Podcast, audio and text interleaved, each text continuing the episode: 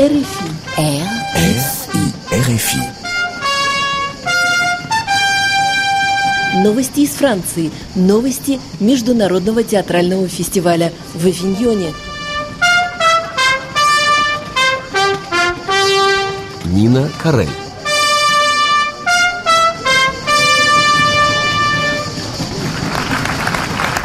Когда в небольшом авиньонском театре «Курящий пес» прозвучала последняя реплика спектакля Марка Розовского, зрители встали. Его автобиографическая пьеса «Папа, мама, я и Сталин» идет весь июль в программе «Авиньона Офф», самого динамичного в мире рынка спектаклей.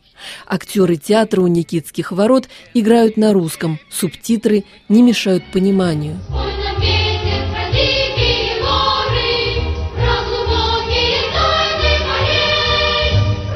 Режиссер незаметно присутствует на всех спектаклях и только под конец выходит, приглашенный на сцену актерами, на поклон. И каждый раз зрители говорят ему о потрясении этой истории любви трех людей – мамы, папы, их сына, автора, которых разлучили на всю жизнь, которых пугали и мучили, как миллионы других граждан Советского Союза по абсурдным мотивам в эпоху сталинского террора.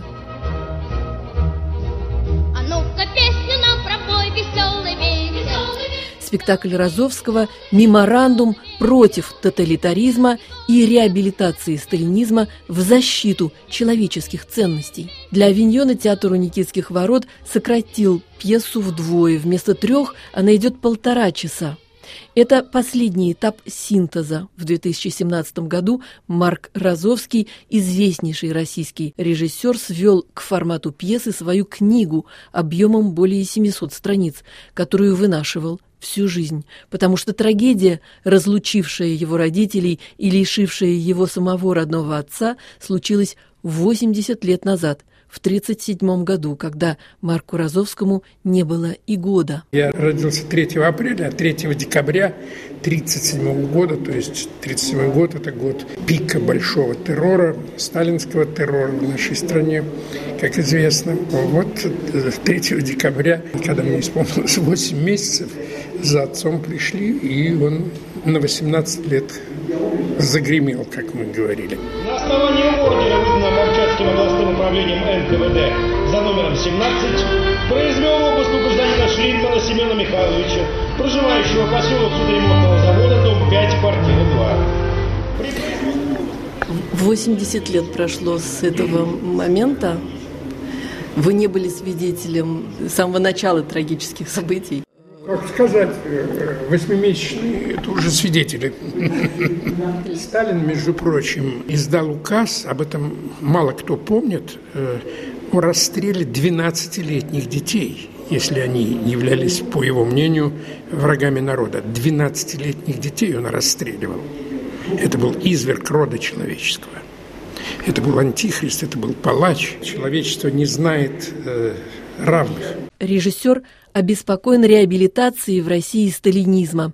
Сталин построил систему, основанную на страхе и беспрекословном подчинении, но самое страшное в том, что он обесценил человеческую жизнь. Вы знаете, мы живем в такое время, когда э, с одной стороны э, угроза э, сталинщины, ну, по крайней мере, возвращение сталинщины в нашей стране имеет место быть – и в каких-то элементах она уже проявляется. Э, буквально за месяц-другой до нашего приезда сюда был социологический опрос в нашей стране. Одна очень э, авторитетная социологическая фирма его проводила. Э, и 72% опрошенных высказались в поддержку товарища Сталина. Э, ну, для нормального человека, гражданина, э, так сказать, свободной России, уже России, живущей эм, не по законам Советского Союза, или не, или не по беззакониям Советского Союза, если точнее сказать, это было шоком. И это шок для нас и сегодня.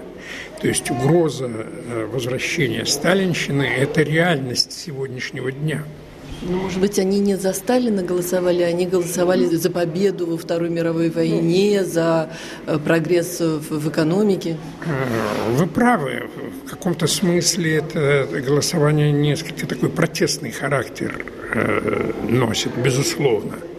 Потому что многие продолжают сегодня в России жить в нищете, в ранге бедствующих людей, и Э, это никто не отрицает, это все знают.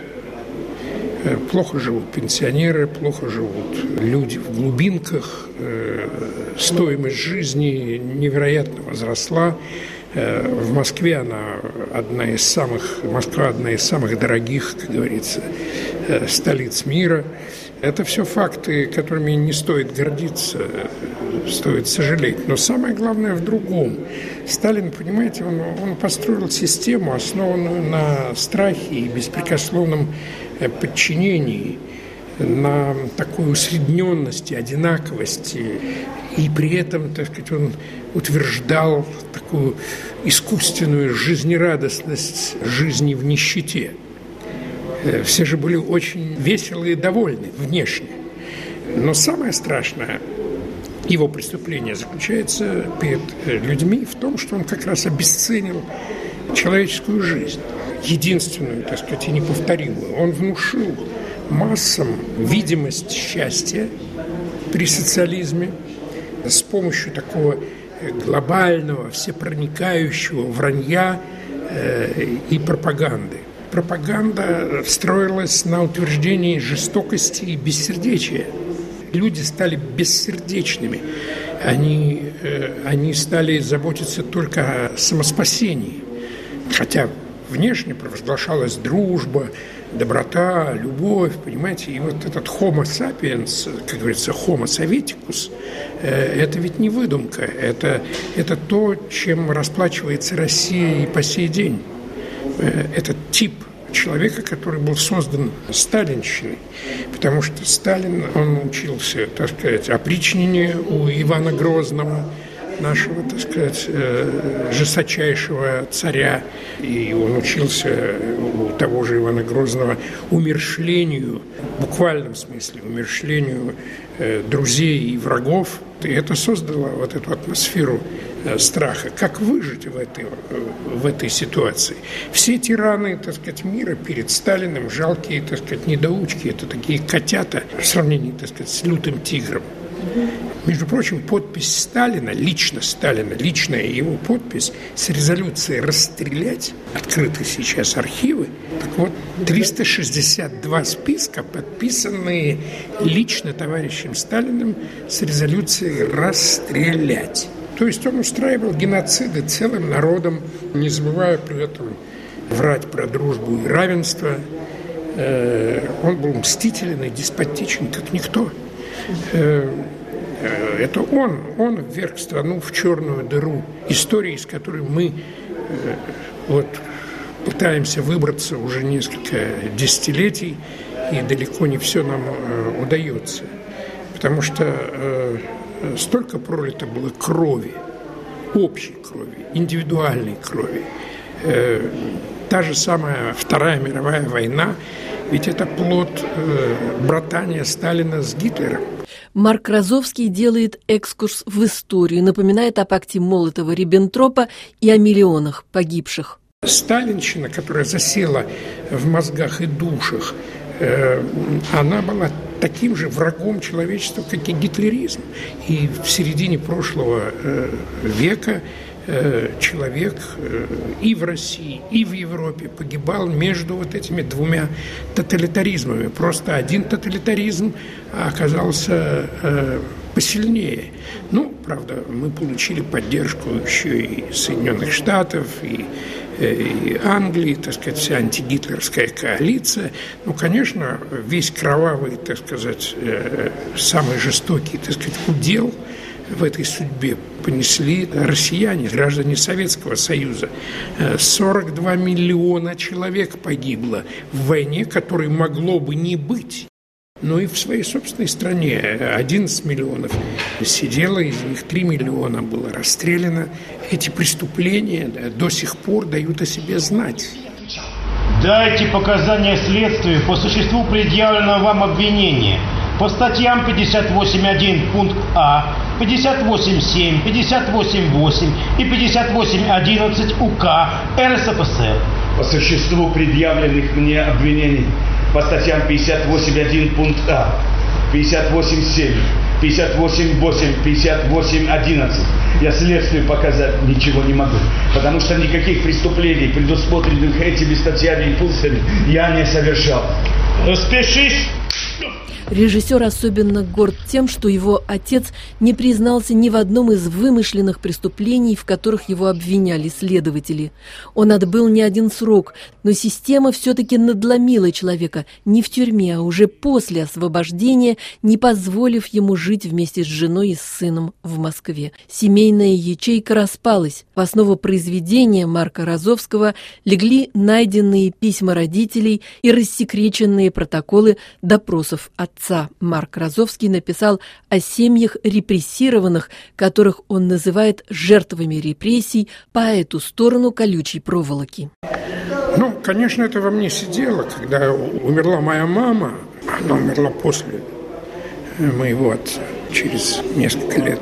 Я нашел вот ее архив. Это письма отца из лагеря ей. Не все, потому что не все письма доходили, но они вели огромную переписку. И мама и отец были, это удивительно, они были удивительно грамотными людьми. Письма, понимаете, они написаны очень таким свободным и очень красивым русским языком, и очень трогательно было. И когда я нашел эту переписку в шкатулке маминой, я вот проплакал трое, трое суток буквально, потому что в моих руках были вот эти раритеты – того времени. Э, листки, исписанные чернилами из лагеря, э, иногда даже карандашом, уже выцветшие листки, пожелтевшие листки и так далее. Ну, это был первый толчок, так сказать, это было первое такое потрясение, потому что я узнал правду их взаимоотношений. Не из уст, ну, конечно, я знал историю, что отец мой там сидел, но подробностей я таких не знал. Мама старалась мне их не слишком сообщать, а отец вообще, э, ну, он жил в другой семье, и, так сказать, я практически реально с ним не общался. И, собственно, я пьесу написал не о Сталине.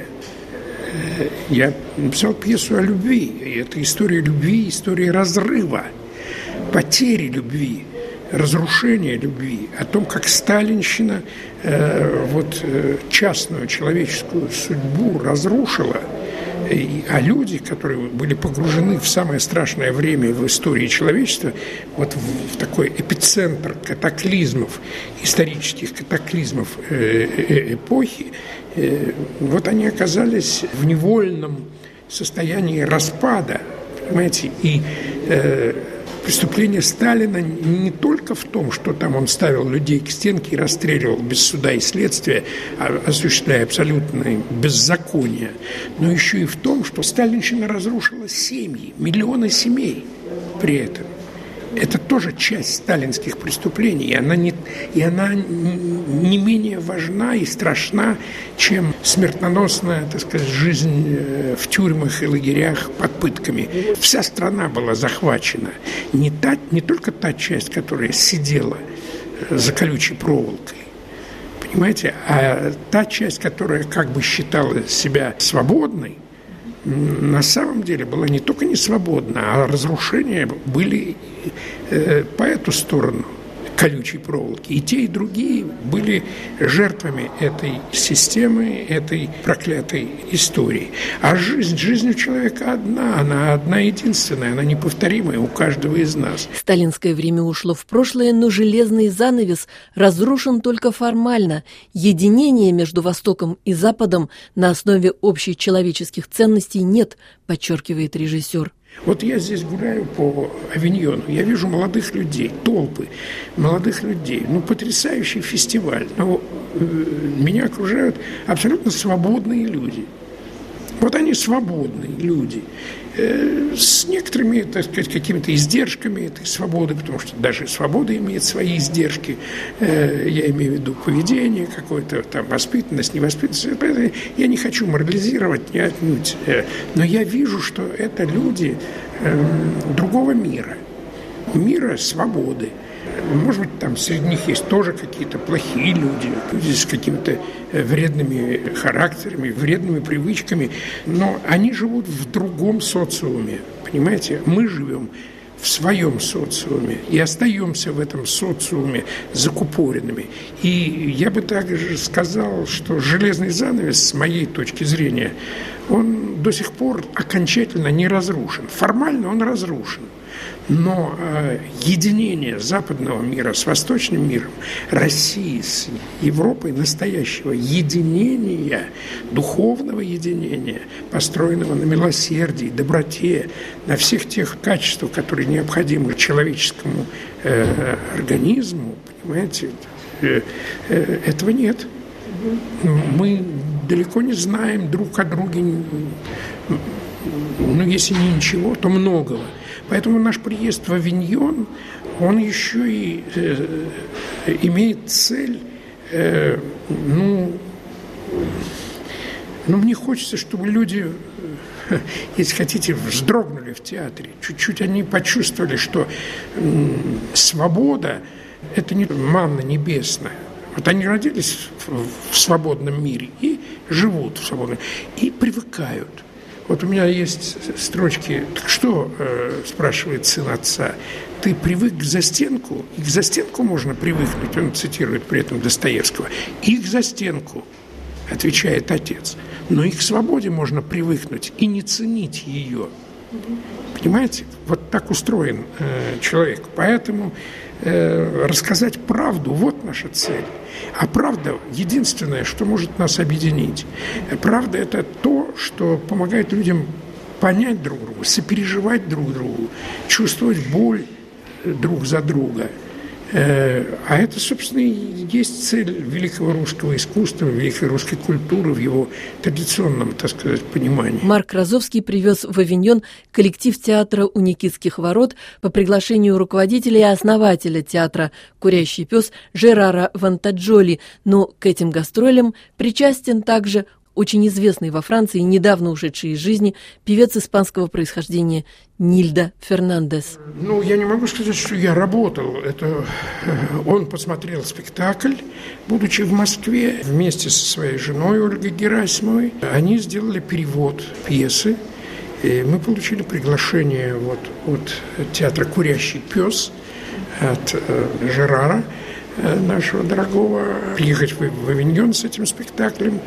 И они сделали перевод пьесы полностью и с титрами. Э, наш спектакль сейчас идет на фестивале, и вы правы, и в Москве зрители встают после спектакля, и в Авиньоне. Это мне э, очень дорого. Это значит, это не, не пустые слова на самом деле. Я просто не, знаете, не хочется делать пустые комплименты э, формальные. А, но я вижу, как люди встают со слезами на глазах, взволнованные, понимаете. А цель русского театра, русского искусства э, прежде всего, это вызывать э, сопереживание, сочувствие. И в этом смысле мы в русле э, того традиционного театра, который представляет культура моей страны. Спектакль театра у Никитских ворот «Папа, мама, я и Сталин» идет в Авиньонском театре «Курящий пес» до 28 июля. Снова послушать интервью с Марком Розовским вы можете на нашем сайте в интернете по адресу www.ru.rfi.fr.